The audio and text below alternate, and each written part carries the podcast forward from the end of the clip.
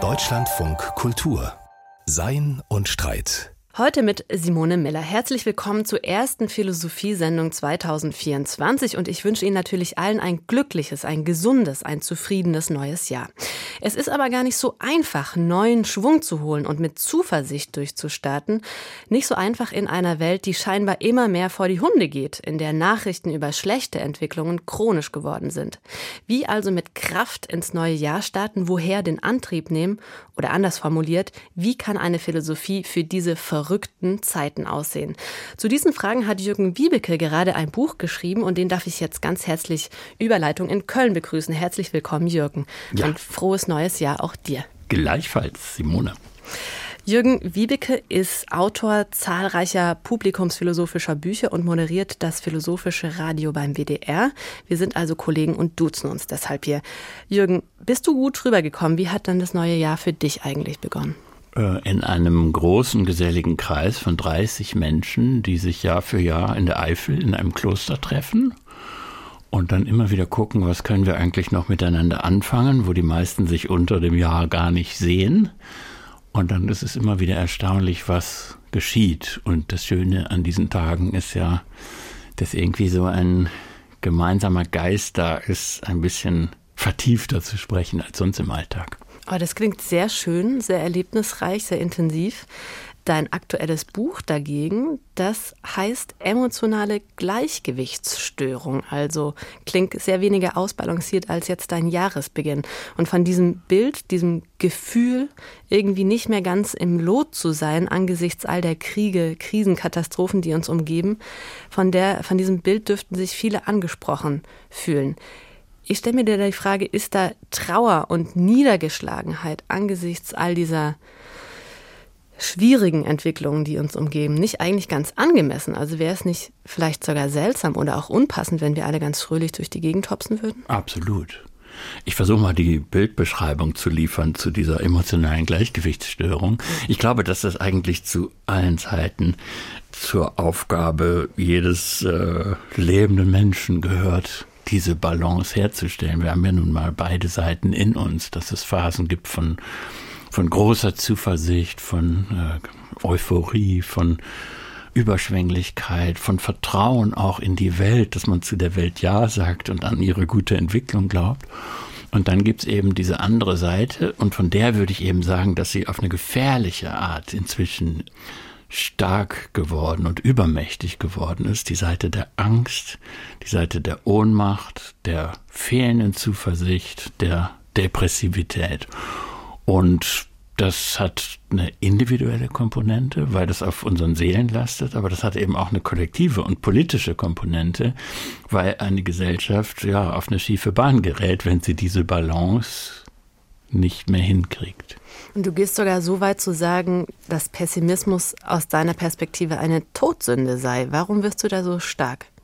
Ja, weil ich glaube, dass es geradezu zum Betriebssystem ja, der Neuzeit gehört, dass Gesellschaften getragen sind von dem Gedanken, wir können unsere Welt gestalten. Wir können Welt nicht nur ertragen, sondern wir können immer auch Dinge neu denken, neu machen, neue Anfänge setzen. Und dass es ein Zutrauen gibt in die Kraft des Subjekts. Wenn ich nur noch ohnmächtig zuschauen kann, dann nehme ich mich als Spieler vom Schachbrett. Und wenn ich das wirklich akzeptiere, diesen Grundgedanken, dass das meine Haltung heute zur Welt ist, dann kann genau das geschehen, dass die Welt sich so entwickelt, wie wir sie gar nicht haben wollen. Dass wir nur noch zum Beobachter unseres eigenen Treibens werden. Ja, ich wir sind auf Zuversicht angewiesen. Mhm. Ich würde dagegen sagen, Pessimismus ist nicht unbedingt eine Todsünde, sondern ich würde sagen, wir brauchen den sogar. Weil pessimistische Vorhersagen haben doch auch eine Alarmfunktion. Also die können doch auch wie ein Regulativ wirken. Sie können uns doch dazu anhalten, dem Schlimmsten eben vorzubeugen und es nicht geschehen zu lassen. Und ja. genau darauf zielte ja zum Beispiel auch jemand ab wie der Philosoph Hans Jonas, als der im Nachkriegsdeutschland von einer Heuristik der Furcht sprach und die sogar anmahnte. Mhm. Ich glaube, auch er war der Überzeugung, dass wir eben diese Angst, von der du sprichst, auch den Pessimismus brauchen als Schutzschilder gegen unsere eigene menschliche Zerstörungskraft. Ja, einverstanden. Vielleicht war ich auch ein bisschen keck, indem ich diesen Satz mit dem äh, Pessimismus als Todsünde geschrieben habe. Und ich bin alles andere als ein Optimist. Es gibt im Moment überhaupt keinen Grund, optimistisch zu sein. Zuversicht ist aber etwas anderes. Hoffnung ist auch etwas anderes als Optimismus. Ja, vielleicht können wir uns. Und vielleicht können wir uns darauf einigen, dass wir sagen, bei dem, was gerade geschieht, und das verschweige ich auch nicht, gehört es auch zu unserem Leben dazu, dass wir immer wieder Momente von Traurigkeit, Momente von Verzweiflung, von, von schwindender Zuversicht erleben und genau damit klarkommen zu können, das mit hineinnehmen zu können und das nicht zu verdrängen und wegzuschieben. Äh, das ist sehr, sehr wichtig. Und trotzdem muss ich immer schauen, wie ich die andere Seite stark machen kann. Beides gehört dazu. Deswegen Balance und nicht der Ausschlag in den völlig grundlosen Optimismus. Da, dafür bin ich nicht. Ja, da kann ich dir auch völlig zustimmen. Und vielleicht können wir uns auch noch darauf einigen, dass es tatsächlich etwas gibt, was wir uns überhaupt nicht leisten können. Und das ist die Lethargie, also das Nichtstun, das Erstarren im Angesicht des Unerträglichen oder des Schwierigen. Ja, Sofort können wir uns darauf einigen. Aber das resultiert eben genau aus diesen Ohnmachtserfahrungen, auch aus den Unheilserwartungen, die in der Welt sind. Also, wenn man sich alleine mal anschaut, was Menschen sich so hin und her schreiben zum neuen Jahr, da ist ganz oft die Rede von Krisen und schwierigen Zeiten. Und definitiv haben wir ja schwierige Zeiten, aber wir dürfen das nie als nur gegeben nehmen. Wir müssen immer auch die Möglichkeit mitdenken, dass sich Dinge auch besser entwickeln können als erwartet und dass wir einen Beitrag dazu leisten können. Also zur Ohnmachtserfahrung, zur puren Negativität gehört auch die Handlungsstarre und die müssen wir auflösen, gerade auch im politischen. Ja, unbedingt. Da ich dir auch völlig recht geben. Und das hast du schon selbst gesagt, wir brauchen Kraft, wir brauchen Antrieb zum Handeln. Und wenn wir etwas eben zum Besseren bewegen wollen, dann müssen wir ja auch wissen, in welche Richtung, auf welche Art und Weise wir etwas bewegen wollen. Jetzt kommst du aber im Buch um die Ecke mit einem Satz, der dir dort ganz außerordentlich wichtig ist. Der stammt von Montaigne. Montaigne, der neuzeitliche Philosoph, der Humanist aus dem 16. Jahrhundert. Und dieser Satz lautet ganz einfach, was weiß ich denn? Mhm. Ja. Um es jetzt mal ganz gemein und auch extrem naiv zu formulieren, das klingt fast schon achselzuckend. Nein. So ist es nicht gemeint. Also wie wollen wir denn vorankommen, wenn alle sagen, was weiß ich denn?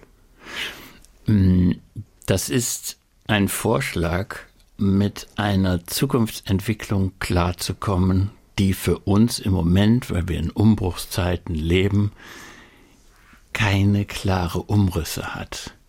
Es gibt im Moment keinen klugen Menschen, den man seriös fragen kann, was wird in 20 Jahren mit unserem Leben sein. Und wenn Menschen so etwas erzählen, was in 20 Jahren sein wird, dann versuchen sie aufzutrumpfen, aber eigentlich sind sie Lügner. Wenn wir den Gedanken akzeptieren, dass wir nun mal in eine Zeit reingeworfen sind, in der sich vieles umwälzt, dann kann man, wenn man mitten im Fluss steht, nicht wissen, wie es am anderen Ufer aussieht. Das ist eine Tatsache, mit der ich klarzukommen lernen muss. So. Und dann aber aus dieser Orientierungslosigkeit, was die Zukunftsentwicklung angeht, nicht den falschen Schluss zu ziehen, dass man nichts beeinflussen kann. Das ist eben der zweite Schritt. Aber erstmal muss man akzeptieren, dass es sehr viel Nichtwissen gibt, dass wir lernen müssen, mit Nichtwissen klarzukommen. Und genau das hat Montaigne gemacht in einer Zeit, die definitiv von, ja, ich würde mal sagen, bislang noch viel blutigeren Umwälzungen geprägt war als unsere heutige. Und da hat Montaigne sein Verhältnis zur Welt überprüft und hat gemerkt, dass dieses zu früh etwas wissen wollen auch lähmend sein kann. Mhm. Und ich glaube, dass das heute unsere Aufgabe ist, uns in ein anderes Verhältnis zu Nichtwissen zu setzen. Und vor allem auch, und da ist Montaigne ein guter Ratgeber, in ein anderes Verhältnis hineinzukommen zu dem Bedürfnis nach Sicherheit. Das haben wir gerade in der Corona-Pandemie erlebt, was ein überbordendes Sicherheitsbedürfnis auch im Negativen bewirken kann. Wir werden mit sehr viel Unsicherheit in den kommenden Jahren zu tun haben. Und dazu müssen wir uns in ein produktives Verhältnis setzen. Und da kann dieser Satz von Montaigne, was weiß ich denn, vielleicht manchmal lässig gesprochen, manchmal verzweifelt oder traurig gesprochen, manchmal aber eben auch als Warnruf an einen selbst, ja. Also versuch nicht vorzeitig wissen zu wollen. Da kann das helfen, mit einer Welt klarzukommen, die halt im Moment nicht so ganz viel Orientierung bieten möchte. Ja, also ich kann das total gut verstehen, was du sagst und dass du sagst. Ich finde es auch selbst ganz arg wichtig, sich die Begrenztheit des eigenen Standpunkts immer wieder vor Augen zu führen. Wir sehen ja, dass Verhärtungen, ideologische Verhärtungen, auch abgebrochene Gespräche unserer Gesellschaft gar nicht gut tun. Ich würde dir also völlig zustimmen darin, dass ähm, die Selbstdistanzierung, die Selbstrelativierung eine ganz große Tugend ist, die wir ständig trainieren müssen. Aber müssen wir nicht trotzdem auch unterscheiden zwischen verschiedenen Niveaus der Unwissenheit? Also müssen wir nicht ganz wichtig unterscheiden zwischen rechtssicherem, rechtgesichertem Wissen und eben sehr unsicherem Wissen, unterscheiden zwischen guten und schlechten Gründen? Und ist es dann nicht unsere Pflicht auch, an den Stellen wirklich ins Handeln zu kommen, an denen wir sagen können, okay, das ist jetzt wirklich ein Punkt, da können wir sicher sein und wir müssen dringend etwas anders tun als bisher. Hm. Ich habe da jetzt, wenn ich das sage, natürlich sofort den Klimawandel als Beispiel im Kopf, ja? Ja, ich gehöre auch nicht zu denjenigen, die jetzt dazu auffordern, das, was die Wissenschaft uns da sehr, sehr glaubwürdig vorträgt, in Zweifel zu ziehen. Im Gegenteil. Ähm, wir wissen aber noch nicht, wie die Lebensform aussehen wird, die diesem gewaltigen Wandel Rechnung tragen kann. Wir wissen überhaupt noch nicht, wie wir eine Ökonomie organisieren, die mit der Idee, äh, du hast vorhin Hans Jonas zitiert, mhm. ja, die mit der Idee von der Permanenz echten menschlichen Lebens auf der Erde kompatibel ist. Das wissen wir nicht. Wir müssen experimentieren. Wir wissen, dass wir einen bestimmten Pfad verlassen müssen. Ja. Mhm. Im Grunde wissen alle Bescheid, dass sich ganz viel ändern wird. Und man weiß aber nicht, was am anderen Ufer ist. Wir werden Dinge ausprobieren, wir werden anderes verwerfen und sicher ist eigentlich nur die Unsicherheit.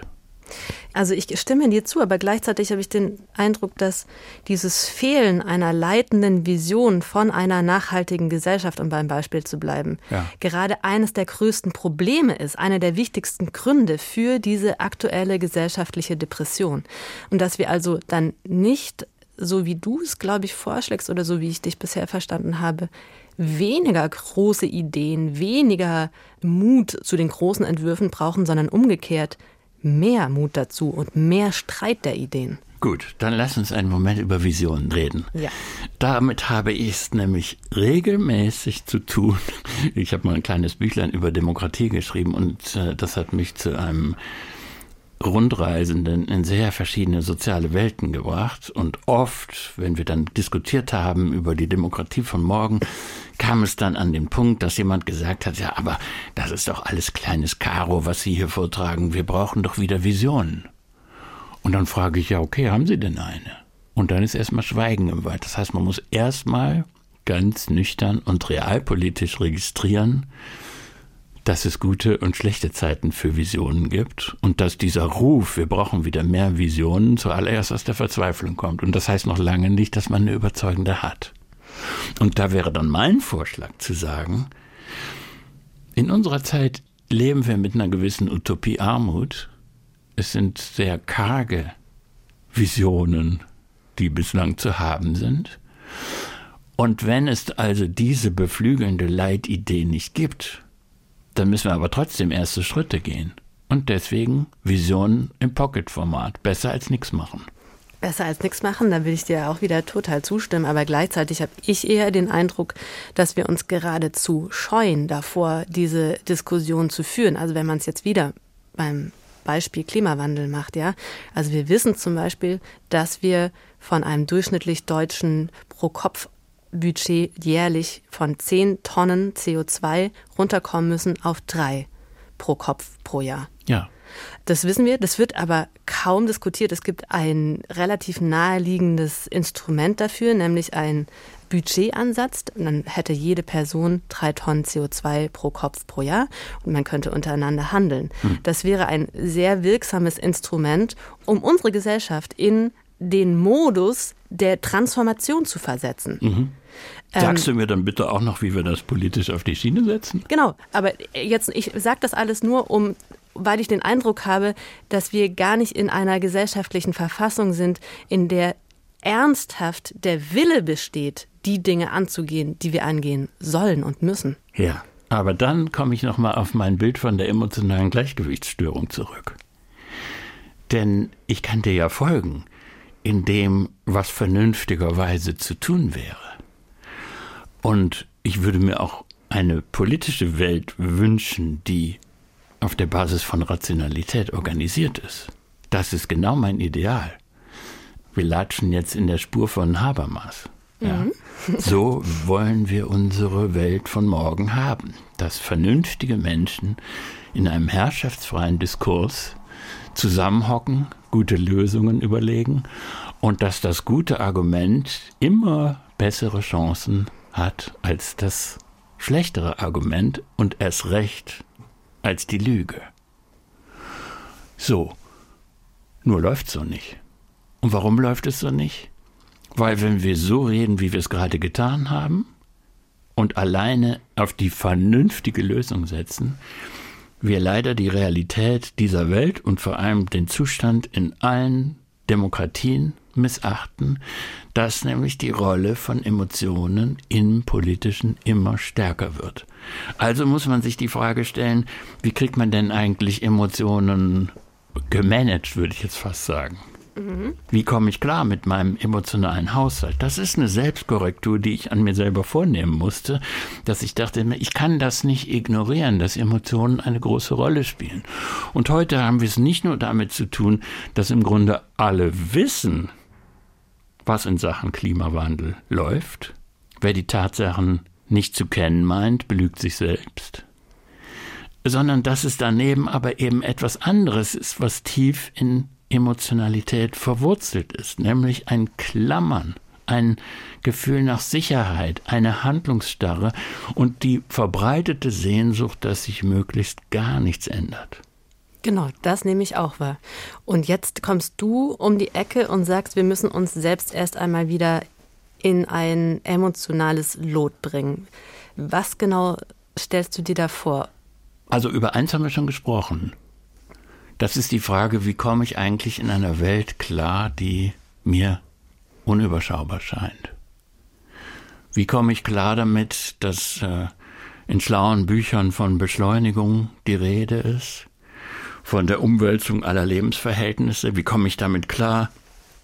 dass auf einmal künstliche Intelligenzen um die Ecke kommen und die einen sagen, das ist super, in zehn Jahren nimmt die uns alle Arbeit ab und die anderen denken, ja, dann, dann verlieren wir unsere menschliche Freiheit und alle zusammen wissen gar nicht, wohin der Hase läuft. Und damit klarzukommen, das fordert nicht nur Informiertheit, du setzt ja sehr stark auf Informiertheit, auf Wissenschaft und so weiter, total wichtig, aber die andere Seite ist eben auch das eigene Ich. Wie stelle ich mich zu dieser Welt? Wie komme ich klar mit Unsicherheit? Und um nochmal an Montaigne zu erinnern, der wie so eine Leitfigur für mich geworden ist, das berührt natürlich auch Fragen von Endlichkeit und Sterblichkeit und berührt eine Grundtatsache des Lebens, dass nämlich dieser Wunsch, in Sicherheit zu leben, sowieso illusionär ist, weil es Sicherheit ein für allemal für Menschen nicht gibt. Und daran sich selber zu erinnern und immer auch sich die Frage zu stellen, wie kann ich denn in einer Situation der Orientierungslosigkeit, der Unsicherheit, wie kann ich trotzdem die Seite der Lebensfreude stark machen? Das ist übrigens auch Montaigne, ja, ein, ein Mensch, der eben nicht den Schluss daraus gezogen hat, dass man, dass man auf alles Mögliche verzichten muss. Nein, nein. Freude des Lebens, das ist es, was uns stark macht, was uns, was uns auch robuster werden lässt in den Stürmen unserer Zeit. damit klarkommen, in Unsicherheit zu leben, in unsicheren Zeiten zu leben. Du sagst jetzt aber noch was ganz Interessantes im Buch, und zwar, dass du der Überzeugung bist, wir müssten die Idee, das Konzept des Fortschritts fallen lassen. Und ich verstehe auch, warum du das sagst, denn gerade das moderne Fortschrittsversprechen hat uns ja in die Misere oder in einen Teil der Misere, insbesondere in die Klimamisere geführt, also diese wissenschafts- und technikgetriebene Unterwerfung der Natur gekoppelt an die ganz wichtige Idee, für immer mehr Menschen immer mehr Freiheitsräume zu schaffen. Und viel davon, also eigentlich ist es ja erstmal eine total schöne Idee, ne? Und einiges davon ist ja auch wahr geworden. Also die ja, moderne. Wir profitieren davon. Ja, die moderne hat ja wirklich gewaltige Lebenserleichterungen und auch Lebenschancen für Millionen von Menschen gebracht. Aber auch die Schattenseiten sind halt drastisch. Also ja. natürlich sind die Ausbeutungskosten immer schon extrem hoch gewesen, insbesondere für manche Regionen und manche Menschen und die Umwelt. Und zum anderen frisst diese Revolution der Moderne zwar nicht unbedingt alle ihre Kinder auf, aber sie fängt an, ihre Kindeskinder aufzufressen. Also die Erdenbewohner, die noch kommen werden. Und jetzt sagst du also, okay, wir müssen dieses Konzept des Fortschritts verabschieden. Ich glaube aber irgendwie, das geht gar nicht. Ich glaube, das widerspricht total den Bedürfnissen, den emotionalen Bedürfnissen des Menschseins, insbesondere derjenigen Menschen, die nicht mehr an ein Gott und an ein Jenseits des Lebens glauben. Vielleicht, wir wollen ja heute, weil das neue Jahr begonnen hat, äh, uns immer wieder auf irgendetwas einigen, Simone. Wollen wir? Vielleicht können wir uns ja darauf einigen, äh, dass es schwierig geworden ist, über den Fortschritt im Singular zu sprechen, mhm. sondern dass man immer genau schauen muss auf den Plural, auf welchen Gebieten gibt es Fortschritte und wo ist das, was sich vermeintlich Fortschritt nennt, also zum Beispiel die Fortentwicklung von militärischer Drohnentechnik, um jetzt mal ein fieses Beispiel zu nennen, wo ist das etwas, was wir jedenfalls nicht unter diese Idee subsumieren wollen, dass der ganze Geschichtsverlauf eine Entwicklung nimmt, die man den Fortschritt mal genannt hat. Und dieser Pfeil führt dann, sagen wir mal, wenn wir jetzt eine Grafik zeichnen würden, von links unten nach rechts oben. Ja, alles geht immer zu aufwärts. Problematisch ist an dieser Fortschrittsidee geworden, dass sie von vornherein angelegt war auf eine immer perfektere Form der Beherrschung der Natur.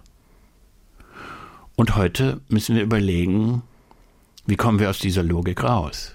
Denn zu dieser Logik gehörte auch, dass wir sagen, es gibt da einen Dualismus. Hier ist die Natur und hier bin ich.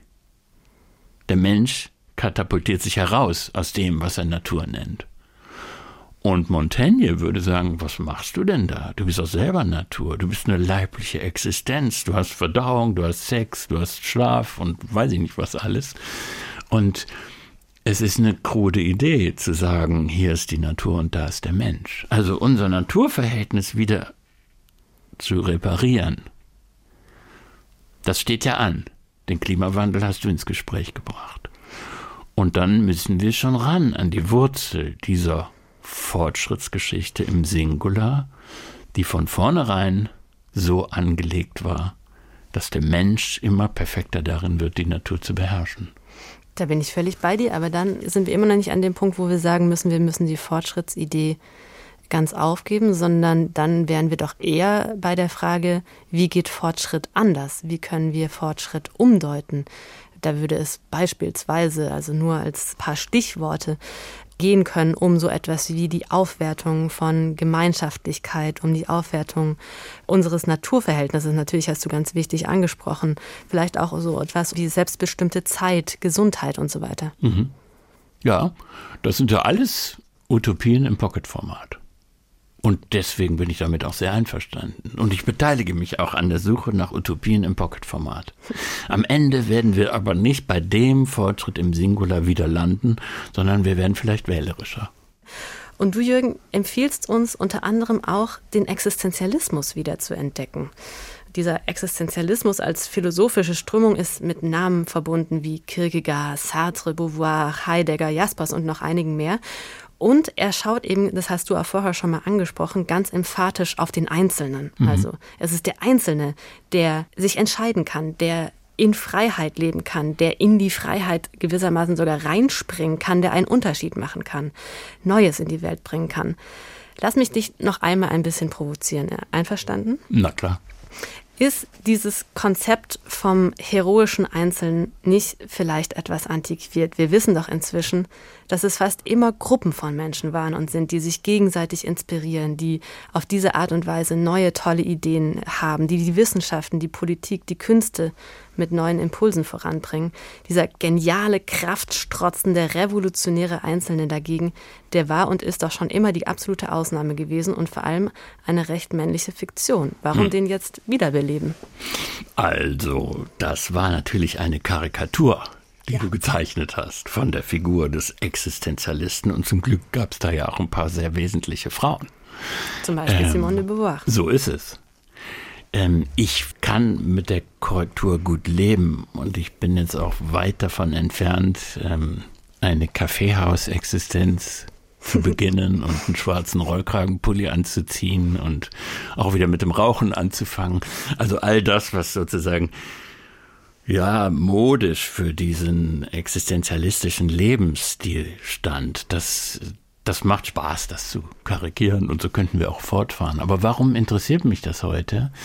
Bei aller Kritik an dieser Fixierung auf das heroische Subjekt könnte uns doch heute wieder interessieren, was ist eigentlich das Gegengift zu der Beschreibung von Ohnmacht, dass man als Einzelner nichts tun kann.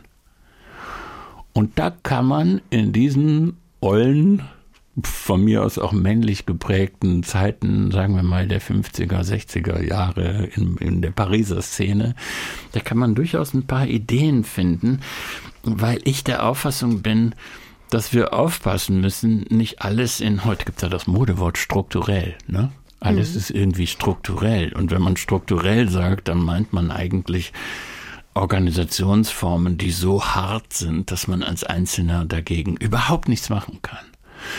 Und da würde ich eben sagen, dass unsere Freiheitsspielräume, unsere Möglichkeit, uns selber zu entwerfen und übrigens auch verantwortlich zu sein für unser eigenes Leben, ja.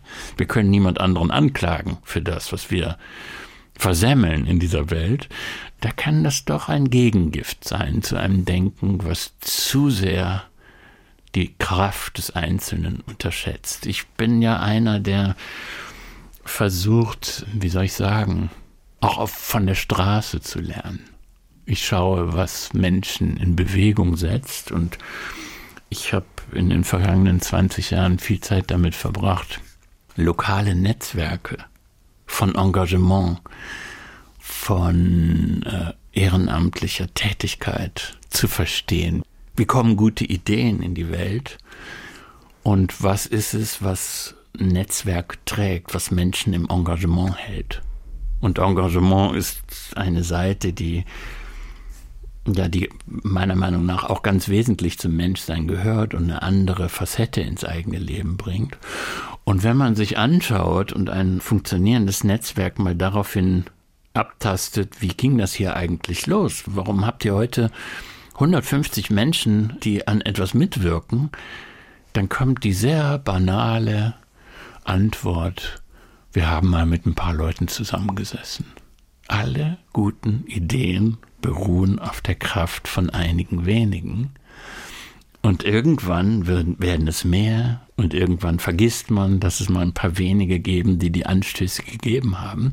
Aber ich versuche an so etwas zu erinnern, weil das auch für mich eine Möglichkeit ist, aus dieser Lähmung, aus dieser Unheilserwartung, aus dieser Lethargie, wie du gesagt hast, herauszukommen, dass man sich selber klar macht, mein eigener Handlungsspielraum ist viel, viel größer, als ich oft denke. Ich darf mich nicht selber verzwergen. Ja, also gerade eben in Zeiten, in denen äh, gesellschaftliche Institutionen teilweise ja auch ins Wanken geraten, überfordert sind, nicht mehr den Aufgaben gewachsen sind, die sie eigentlich betreuen sollten, wenn von kritischen Infrastrukturen die Rede ist, dann wächst natürlich die Verantwortung des Einzelnen. Da würde ich dir voll und ganz zustimmen. Aber was kann es das müssen wir festhalten. Ja. Denn das ist gerade unsere Grundsituation dass ausgerechnet die Institutionen, die so Stabilitätsanker auch für Demokratie sind, Das können wir durchzählen. Der, unser geliebter öffentlich-rechtlicher Rundfunk gehört dazu. Es gehören die Parteien dazu, es gehören die Gewerkschaften dazu, es gehören die Kirchen dazu. Es gehören auch viele zivilgesellschaftliche Strukturen dazu, die durch Corona sehr in Mitleidenschaft gezogen worden sind durch die Maßnahmen. Ähm, all das, all diese Institutionen nehmen sich ihre Krise gleichzeitig.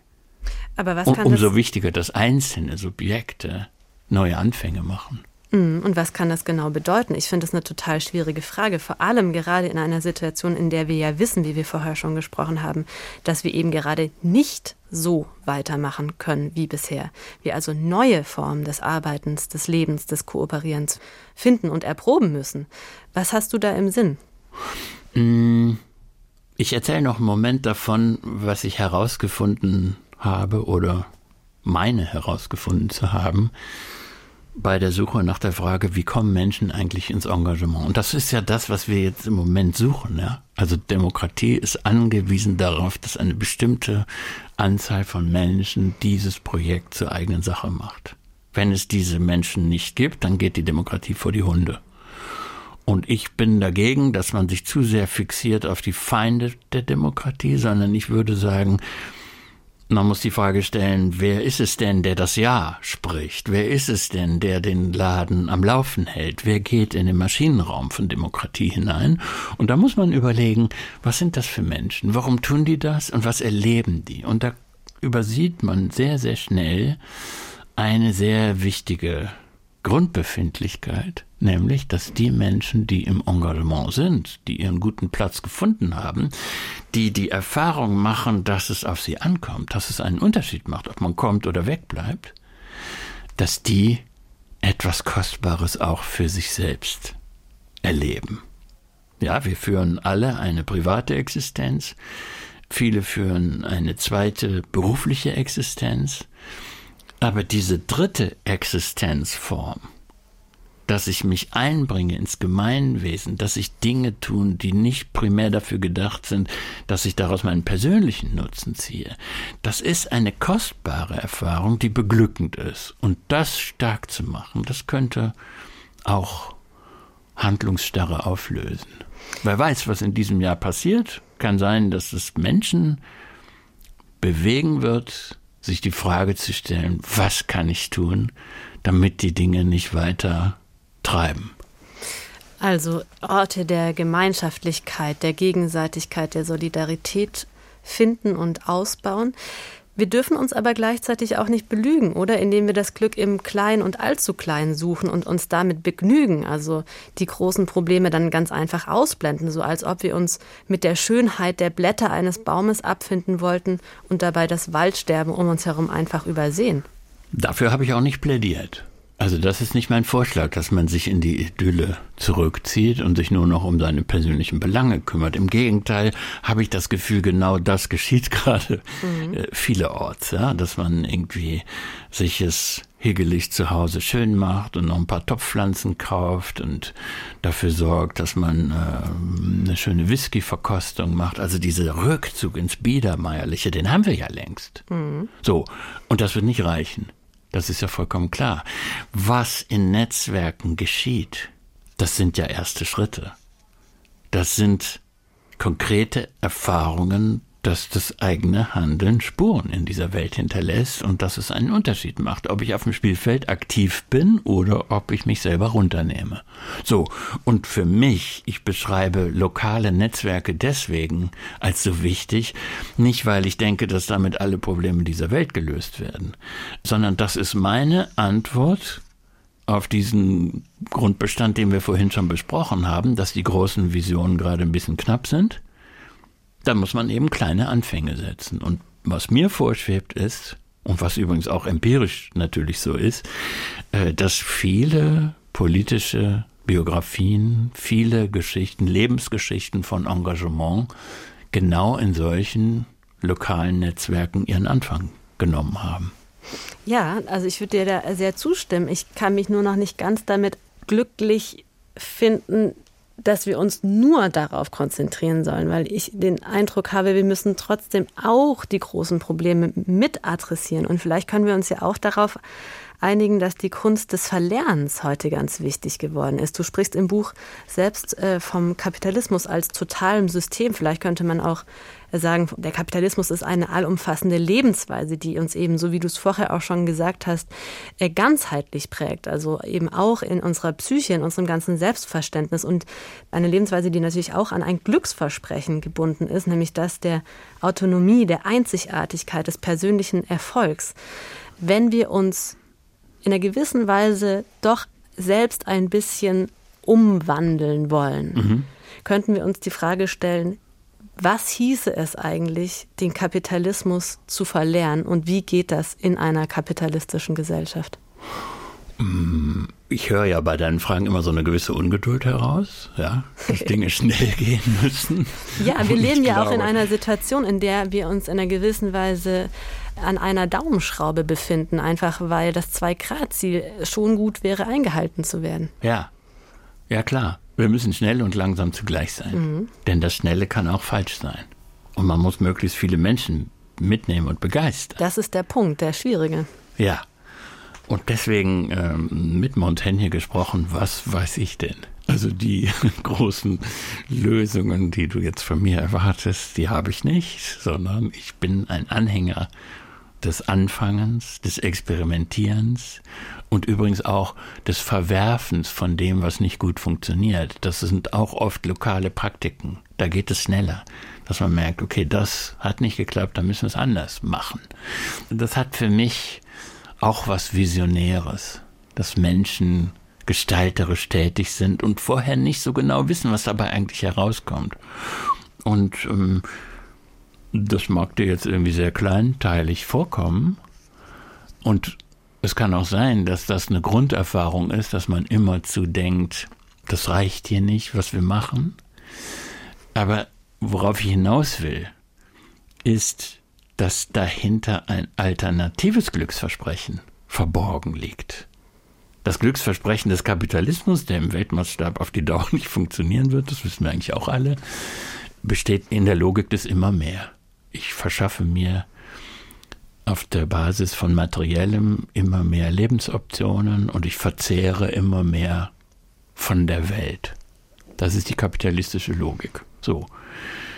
Mit der zu brechen wird nicht bis nächsten Montag gelingen, sondern weil wir das gerade in unserem Gefühlshaushalt drin haben, wird der Abschied davon ein bisschen dauern. Und dagegen versuche ich zu setzen die Glückserfahrung, die darin verborgen liegt, dass Menschen merken, wenn ich etwas gestalten kann, wenn ich mich mit anderen Menschen verbinde, wenn wir ein Projekt umsetzen, was gelingt oder vielleicht auch misslingt und dann probieren wir ein anderes Projekt, dann erfahre ich mich auf eine andere Art als zu Hause am Esstisch oder im Büro, bei der Arbeit, dann erwartet mich eine andere Existenzform. Und diese Existenzform des Engagements, die haben wir, glaube ich, was die Zahlenverhältnisse angeht, in den vergangenen Jahrzehnten ein bisschen schleifen lassen, weil wir dachten, Demokratie läuft immer so weiter. Ja, das ist ein Laden, der, der das vielleicht gar nicht braucht, weil das die Profis übernehmen. Und Jetzt würde ich sagen, ist das die Wiederentdeckung des Jahres. Das Engagement. Gleichzeitig, ehrlich gesagt, da kenne ich mich nicht genug aus. Vielleicht kannst du uns das nachreichen. Wie sieht denn eigentlich das Engagement der nachwachsenden Generationen aus? Steht das ungefähr im selben Verhältnis zu dem Engagement der etwas älteren, der sozusagen im, in der Mitte des Lebens sich befindlichen? Oder müssen wir da einen Rückgang des Engagements beklagen? Also ich kann jetzt nicht mit Statistiken dienen. Ich kann nur auf das schauen, was ich so über die Jahre und Jahrzehnte beobachtet habe. Und da gibt es ein Problem, was die Jungen angeht. Immerzu hört man von dem Bedürfnis, dass man keine Bindungen eingehen möchte, dass man projektorientiert arbeitet und danach vielleicht wieder was ganz anderes macht. Und das verstehe ich total, äh, wirft aber Probleme auf. Denn wenn man eine lokale Struktur geschaffen hat, um Verhältnisse vor der eigenen Haustür zu verbessern, dann wird man nach den Euphoriephasen des Anfangs immer auch überlegen müssen, wie kriegt man das auf Dauer gestellt? Was sorgt dafür, dass das Engagement nicht einschläft? Und das wird nicht gehen, wenn man selber nicht auch in Bindung geht und in Zuverlässigkeit und sagt, okay, die Kasse, die ich jetzt hier mache, die muss auch nächstes Jahr irgendwie noch äh, gefüllt sein, damit wir schöne Projekte machen können. Also deswegen, da gibt es ein Problem, aber wie man das löst, weiß ich jetzt auch schon wieder nicht. Ja, und gleichzeitig haben, glaube ich, viele junge Leute heute auch eine andere Perspektive auf eben nicht nur die Freizeit- und Engagementstrukturen, sondern auch auf die Arbeitswelt und treten mit der Idee an eine Arbeitswelt heran, dass eben auch dort Hierarchien flacher oder vielleicht sogar einfach ganz abgebaut werden könnten. Denn erst dann, wenn es eben nicht mehr so starre Top-Down-Strukturen gibt, kann doch auch so etwas wie Selbstverantwortlichkeit, Bindung, Verpflichtung, Commitment wirklich erst auch richtig aufblühen. Mhm. Deswegen bin ich irgendwie so, sträube ich mich so ein klein wenig dagegen, diese Art von Selbstverantwortlichkeit, Gemeinschaftlichkeit, diese Werte jetzt nur zu delegieren in diesen sehr, sehr schmalen, zeitlich einfach auch sehr begrenzten Bereich des außerberuflichen Engagements. Na, ich mache das nur deswegen so stark, und das muss man sich klar machen, weil die Zivilgesellschaft das Immunsystem der Demokratie ist. Zivilgesellschaft und Engagement ist das, was als erstes abgeschaltet wird, wenn autokratische Strukturen herrschen. Denn selbstbewusste Bürgerinnen und Bürger passen nicht zur Autokratie. Das ist deswegen demokratietheoretisch auch so wichtig, dass dieses Feld gut bestellt ist. Nur mal so als Hinweis. Unbedingt. Gleichzeitig und vielleicht auch fast abschließend, was, wenn das alles nicht genügt? Was, wenn wir als Gesellschaft auch einfach in den kommenden fünf, sechs, sieben Jahren so betreten weitermachen wie bisher? Müssen wir uns dann als verantwortungsvolle Demokratinnen und Demokraten, die wir ja alle sind und sein wollen, nicht dann doch selbst größere Grenzen auferlegen? Äh, wir müssen schauen, was passiert. Und bei aller Traurigkeit, die auch bei mir regelmäßig Einzug hält, bei diesem, was hast du eingangs gesagt, dieser Strom der Nachrichten und der Negativität, die auf einen einprellt, habe ich doch auch äh, das Zutrauen, dass Menschen in Krisensituationen besonders schnell lernen und besonders schnell Konsequenzen ziehen. Und wenn wir ehrlich sind, so ganz viel ist ja bei uns noch gar nicht passiert. Also wir erfahren von fürchterlichen Dingen außerhalb unseres persönlichen Radios. Und wenn man Menschen fragt, wie geht es ihnen denn eigentlich persönlich und womit rechnen sie, dann kommen da überraschend positive Antworten. Also eigentlich ist noch nichts passiert. Wenn es dann aber geschieht, dann kann es sein, dass wir auf einmal viel schneller handeln, als wir das heute noch denken. Jürgen, was wissen wir denn nicht so viel? Vor allem glaube ich, dass wir mit uns und mit unserer Zeit sehr am Ringen sind.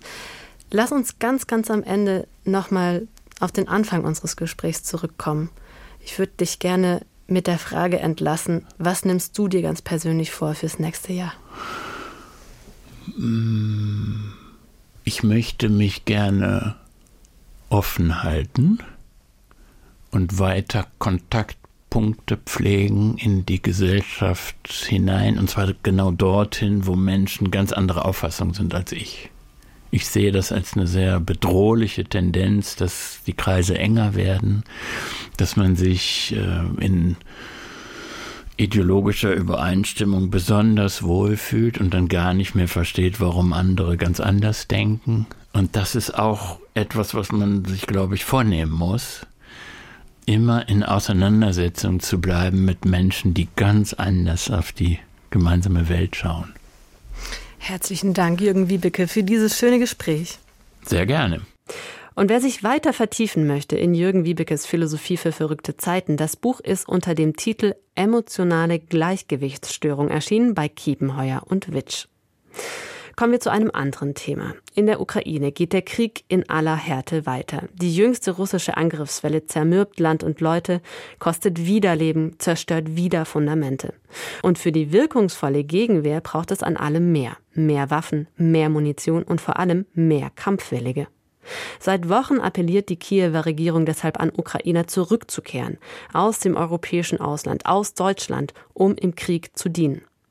Wie sollte sich Deutschland dazu verhalten? Ist es richtig, ukrainische Kriegsdienstverweigerer vor dem Einzug zu schützen, wo Deutschland doch uneingeschränkte Solidarität mit der Ukraine geschworen hat? Arndt Pollmann kommentiert. Stell dir vor, es ist Krieg und keiner geht hin. Einst war das die pazifistische Parole friedensbewegter Hippies. Doch nach zwei Jahren Ukraine-Krieg kommt diesem alten Demoslogan eine ungeahnte Realität zu, von der auch die deutsche Außenpolitik neuerlich auf die Probe gestellt wird. Etwa 200.000 ukrainische Männer im wehrfähigen Alter sollen sich hierzulande aufhalten. In der EU sind es insgesamt mehr als 600.000. Wenn die Ukraine diesen Krieg nicht verlieren soll, müssen diese Männer dann nicht zurück? Die Rechtslage ist verworren. Grundgesetz, EU-Recht und völkerrechtliche UN-Verträge lassen geradezu jede Art von Argument zu. Manche sehen in der Kriegsdienstverweigerung einen tragfähigen Asylgrund, andere bestreiten genau dies, wieder andere halten eine Ausweisung für regelrecht angezeigt, wenn die Flucht Folge einer Straftat ist. Man denke an Bestechung oder Passfälschung. Sortieren wir beide Alternativen ein wenig grundsätzlicher. Ist man dafür, wehrpflichtige Ukrainer in ihr Land abzuschieben, geht man dabei meist von einer republikanischen Grundpflicht zur Landesverteidigung aus. Wer sich entzieht, für den müssen andere ihr Leben lassen. Es mag richtig sein, der Wehrmacht Nazi-Deutschlands oder jetzt der russischen Armee zu entfliehen, aber es sei falsch, der Ukraine den Rücken zu kehren, die für eine gerechte Sache kämpfe. Aus Sicht deutscher Politik kommen hinzu, das Bekenntnis zu unbedingter Solidarität mit der Ukraine, teure Waffenlieferungen, aber auch wachsender Unmut aufgrund von kriegsbedingter Inflation und Zuwanderung. Wie soll man es da den gebeutelten Wählerinnen hierzulande verständlich machen, dass sich wehrpflichtige Ukrainer zu Hunderttausenden entziehen dürfen? Allerdings würde man diese Männer nicht einfach nur nach Hause schicken, sondern in einen zunehmend aussichtslosen Krieg oder gar in den sicheren Tod. Mit welchem Recht? Wer dagegen ist, wehrpflichtige Ukrainer auszuweisen, beruft sich dabei meist auf menschenrechtliche Staatenpflichten. Jeder Staat muss das Leben, die Selbstbestimmung und auch die Gewissensfreiheit aller jeweils vor Ort lebenden Menschen respektieren. Und niemand darf ausgewiesen werden, wenn ihm zu Hause ein schwerwiegendes Unheil droht. Doch auch diese Position hat einen doppelten Haken. Einerseits trägt man mit dieser Zurückhaltung womöglich zur Niederlage der Ukraine bei, Andererseits müsste dasselbe Argument dann besonders auch für russische Fahnenflüchtige gelten, denn hier würde am Ende gar sinnvoll der Feind geschwächt. Bislang jedoch haben russische Kriegsdienstverweigerer hierzulande kaum eine Chance auf Anerkennung. Ist diese Diskriminierung nicht extrem ungerecht? Wie man es dreht und wendet, beide Positionen klingen heikel. Und vieles scheint an der Frage zu hängen, ob die Kriegsdienstverweigerung am Ende selbst ein noch ungeschriebenes Menschenrecht ist. Die Begründung für ein solches Recht auf Kriegsmüdigkeit hat Kurt Tucholsky bereits im Jahre 1926 geliefert. Unser Leben gehört uns. Ob wir feige sind oder nicht, ob wir es hingeben wollen oder nicht, das ist unsere Sache und nur unsere. Kein Staat hat das Recht, über das Leben derer zu verfügen, die sich nicht freiwillig darbieten. Man muss sich allerdings klar sein, was man sich mit diesem Menschenrecht einkauft. Stell dir vor, es ist Krieg und keiner geht hin. Falls nämlich zu viele Menschen von diesem Recht Gebrauch machen würden, käme dies dem Suizid des jeweils angegriffenen Staates gleich. Was scheinbar direkt gegen die Idee unverlierbarer Menschenrechte spricht, ist bloß ein konsequenter Ausdruck ihrer Eigenart. Die Menschenrechte gelten individuell. Sie widersetzen sich kollektivistischen Zwängen. Und sie gelten eben auch im Krieg. Auf die fraglos beunruhigende Gefahr hin, dass sich der Souverän am Ende selbst abschafft. Warum es richtig ist, jedem Menschen ein Recht auf Kriegsdienstverweigerung einzuräumen, Arndt Pollmann kommentierte. Kommen wir jetzt mal zu etwas Erfreulicherem. Nächste Woche, am Samstag, den 13. Januar, wäre der österreichische Philosoph Paul Feierabend 100 Jahre alt geworden. Rebell und Enfant terrible der Philosophie, so wurde er gerne geschimpft. In seinen Lehrveranstaltungen wurde richtig viel gelacht und heftig diskutiert. Und auch Jahrzehnte später sind die gar nicht alt geworden, eher gut gereift, haben ihren Witz nicht verloren. Bei Surkamp erscheint gerade erstmals eine Vorlesungsreihe, die Feierabend 1985 an der ETH Zürich gehalten hat. Titel Historische Wurzeln moderner Probleme. Warum es sich durchaus lohnt, sich diese Vorlesungen heute nochmal vorzunehmen, hat Luca Rese Knauf für uns rausgefunden. Hin und wieder betrat Paul Feierabend als Kind den Hühnerstall, schloss die Tür hinter sich und hielt eine Ansprache an die Insassen. So schreibt es der österreichische Philosoph in seiner Autobiografie. Es war eine gute Vorbereitung für seinen späteren Beruf. Nach dem Ende des Zweiten Weltkriegs studierte er und wurde schließlich Professor für Wissenschaftsphilosophie. Er lehrte im englischen Bristol, im kalifornischen Berkeley und an der ETH in Zürich. Dort hielt er 1985 eine Vorlesung. Was der rote Faden ist bei der Vorlesung, ist äh, meine Überzeugung, dass man abstrakte Probleme, konkrete politische Probleme, Probleme in den Wissenschaften, Probleme sagen wir, Umweltverschmutzung und so weiter, sehr gut dadurch klären und vielleicht sogar lösen kann dass man zurückgeht auf den Ursprung der Probleme, wo sie zum ersten Einmal formuliert worden sind. Zum Zeitpunkt der Vorlesung war Paul Feierabend bereits ein philosophischer Star. Mit dem provokanten Schlagwort Anything Goes, alles geht, richtete er sich gegen die Wissenschaftsphilosophie seiner Zeit, gegen den Wiener Kreis und seinen einstigen Lehrer Karl Popper. Wissenschaftshistorisch stellt er fest, die Menschen, die eine neue Methode erfunden oder eine neue Einsicht etabliert haben, wurden oft für verrückt gehalten, von Kopernikus über Darwin bis Einstein. Daher lehnt Feierabend ein allgemeingültiges, an den Naturwissenschaften orientiertes methodologisches Prinzip ab. Stattdessen sagt er, wir müssen auch solche Antworten prüfen, die uns in unserem Kulturkreis abwegig erscheinen die nun erschienene Vorlesung fügt sich in dieses Programm ein. Sie trägt den Titel Historische Wurzeln moderner Probleme.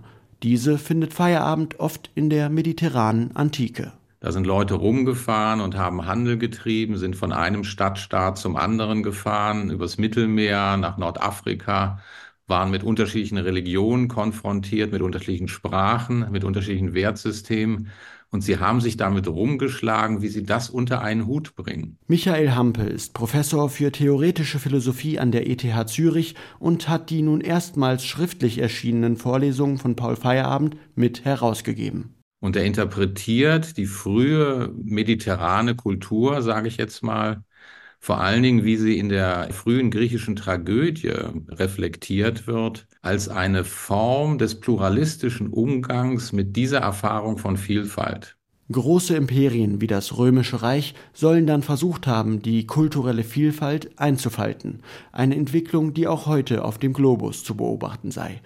Die immer gleichen Leute in den immer gleichen wissenschaftlichen und kulturellen Institutionen, die die Welt buchstabieren, mit Folgen, unterstreicht Michael Hagner, Professor für Wissenschaftsforschung an der ETH Zürich und ebenfalls Mitherausgeber der Vorlesungen. Bei Feierabend finde sich vieles, was in aktuellen postkolonialen Debatten fast wortgleich zu lesen ist. Dass also die Vielfalt hier nicht im Sinne eines hübschen Orchideengartens gemeint ist, wo es ach so viele schöne unterschiedliche Dinge gibt, sondern das hat eine kulturelle Bedeutung, die vielleicht mal für das Überleben unserer Spezies fundamental werden könnte. Stichwort indigenes Wissen und der Umgang verschiedener Kulturen mit Natur und Umwelt. Die Globalisierungsversuche der wissenschaftlich-technischen Lebensform der westlichen Welt sieht Feierabend an vielen Stellen gescheitert. Also für eine Kritik am Eurozentrismus ist Feierabend eine frühe Gewährsperson. Wie dezidiert er diese eurozentrische Position in Frage stellt und wie beharrlich er darauf hinweist, dass man den anderen Kulturen und den anderen Zivilisationen einfach zuhören muss. Paul Feierabend war von der bloßstellenden Kraft des Dadaismus und von dem Dramatiker Johann Nestreu beeinflusst. Das zeigt sich in seinem Vorlesungsstil. Und um die Welt kennenzulernen, kommt es mir vor, braucht man eine Minestrone. So, und dieses Mal möchte ich Ihnen so eine Minestrone vorführen in der Vorlesung. Bei Feierabend war die nicht akademische Sprache, das Schnoddrige, das Hin- und Herhüpfen zwischen Themen, das, was er am Anfang der ersten Vorlesung die Produktion einer Minestrone nennt, eines vermeintlichen Durcheinanders. Das war nicht das Resultat von Wirrköpfigkeit, sondern das war eine Absicht. Das steckte schon in der Darstellung eine Kritik. Die Vorlesung als Performance. Bei Feierabend eine performative Kritik am akademischen Betrieb.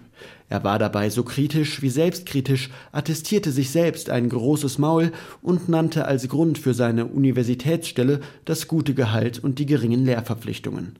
Umso ernster ging er seine Arbeit an, weshalb sich die Lektüre einer fast 40 Jahre alten Vorlesung auch heute noch lohnt. Am 13. Januar jährt sich also der 100. Geburtstag von Paul Feierabend. Dann geht übrigens auch die Webseite pkfcentennial.org online und da kann man sich die Vorlesungen alle nochmal anhören. Für die Erlaubnis, schon vorab exklusive Original-Audioaufnahmen der Vorlesungen einzuspielen, danken wir vielmals Paul Feierabends Witwe Grazia Borini Feierabend und auch dem Feierabendarchiv in Konstanz. Vielen Dank dafür. Und diese Neujahrsedition von Sein und Streit geht damit auch zu Ende. Danke fürs Interesse und bis zum nächsten Mal, sagt Simone Miller.